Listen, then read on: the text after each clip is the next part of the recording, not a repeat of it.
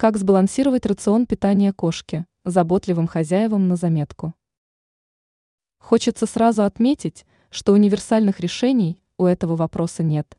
Это как у людей, все глубоко индивидуально. И очень много сложностей возникает, когда люди берут котенка в приюте, не очевидно, какого максимального размера он будет, когда повзрослеет.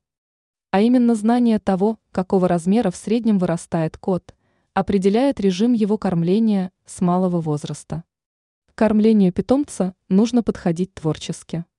Первое время котенка рекомендуется кормить только натуральными продуктами. Это не обязательно мясо, рыба и молоко. Пробуйте котенку давать различные виды каши, картофельное пюре, мясные бульоны и молочные продукты с низкой жирностью.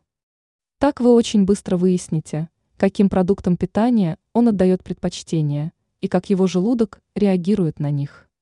Самое сложное – это кормить котенка. В большинстве случаев то, что вы сочли порцией, на полдня съедается быстро, и уже через несколько часов котенок вновь просит есть. Котенку нужна еда для роста и развития, но и допускать рост живота в таком возрасте нельзя.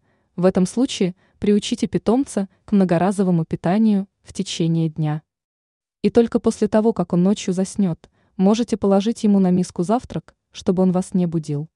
Проблем с кормлением почти не возникает при кормлении сухим кормом. Он насыпается в миску в достаточном количестве, и кот его ест в течение дня. Но сам по себе сухой корм – это не самое лучшее питание для вашего питомца. В нем содержится множество веществ, которые в естественной среде кошки никогда бы ели.